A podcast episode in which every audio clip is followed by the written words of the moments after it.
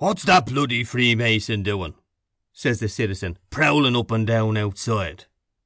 What's that? says Joe. Here you are, says Alf, chucking out the rhino. Talking about hanging, I'll show you something you never saw.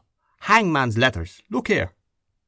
So he took a bundle of wisps of letters and envelopes out of his pocket. Are you codding? says I. Honest Injun, says Alf. Read 'em. So Joe took up the letters. Who are you laughing at?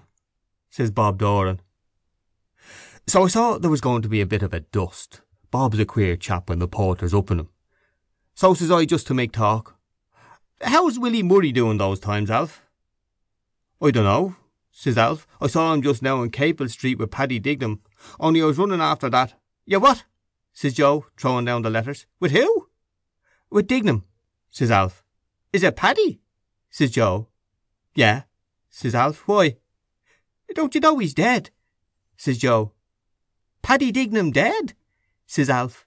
Aye, says Joe. Sure, I'm after seeing him not five minutes ago, says Alf, as plain as a pikestaff. Who's dead? says Bob Doran. You saw his ghost then, says Joe, God between us and harm. What?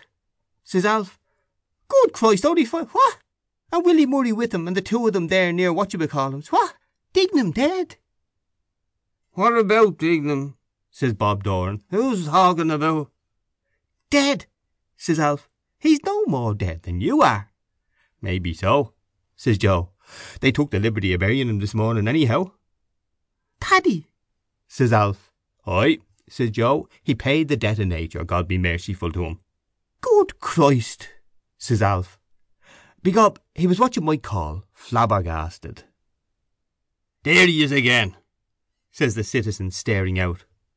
Who? says I. Bloom, says he. He's on point duty up and down there for the last ten minutes. And begob, I saw his physiog do a peep in and then slither off again. Little Alf was knocked ballways. Faith he was. Good Christ, says he. I could have sworn it was him. And says Bob Doran, with the hat in the back of his poll, lowest blackguard in Dublin when he's under the influence. Who said Christ is good? I beg your parsnips, says Alf. Is that a good Christ, says Bob Doran, to take away poor little Willie Dignam?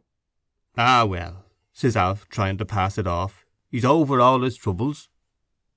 But Bob Doran shouts out of him, He's a bloody ruffian, I say, to take away poor little Willie Dignam. Terry came down and tipped him the wink to keep quiet, that they didn't want that kind of talk in a respectable licensed premises. And Bob Doran starts doing the weeps about Paddy Dignam, true as you're there. The finest man, says he, snivelling, the finest, purest character. The tear is bloody near your eye, talking through his bloody hat. Fitter for him to go home to the little sleepwalking bitch he married, Mooney, the bum bailiff's daughter. Mother kept a kip in Hardwicke Street, that used to be stravaiging about the landings, Bantam Lyons told me, that was stopping there, at two in the morning without a stitch on her, exposed in her person, open to all comers, fair field and no favour.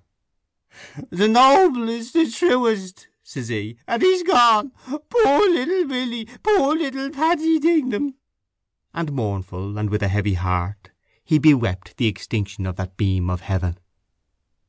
Old Garryowen started growling again at Bloom that was skeezing round the door. Come in, come on, he won't eat you, says the citizen. So Bloom slopes in with his cod's eye on the dog, and he asks Terry was Martin Cunningham there. Oh, Christ McKeown, says Joe, reading one of the letters. Listen to this, will you? And he starts reading out one. 7 Hunter Street, Liverpool, to the High Sheriff of Dublin, Dublin. Honoured Sir, I beg to offer my services in the above-mentioned painful case.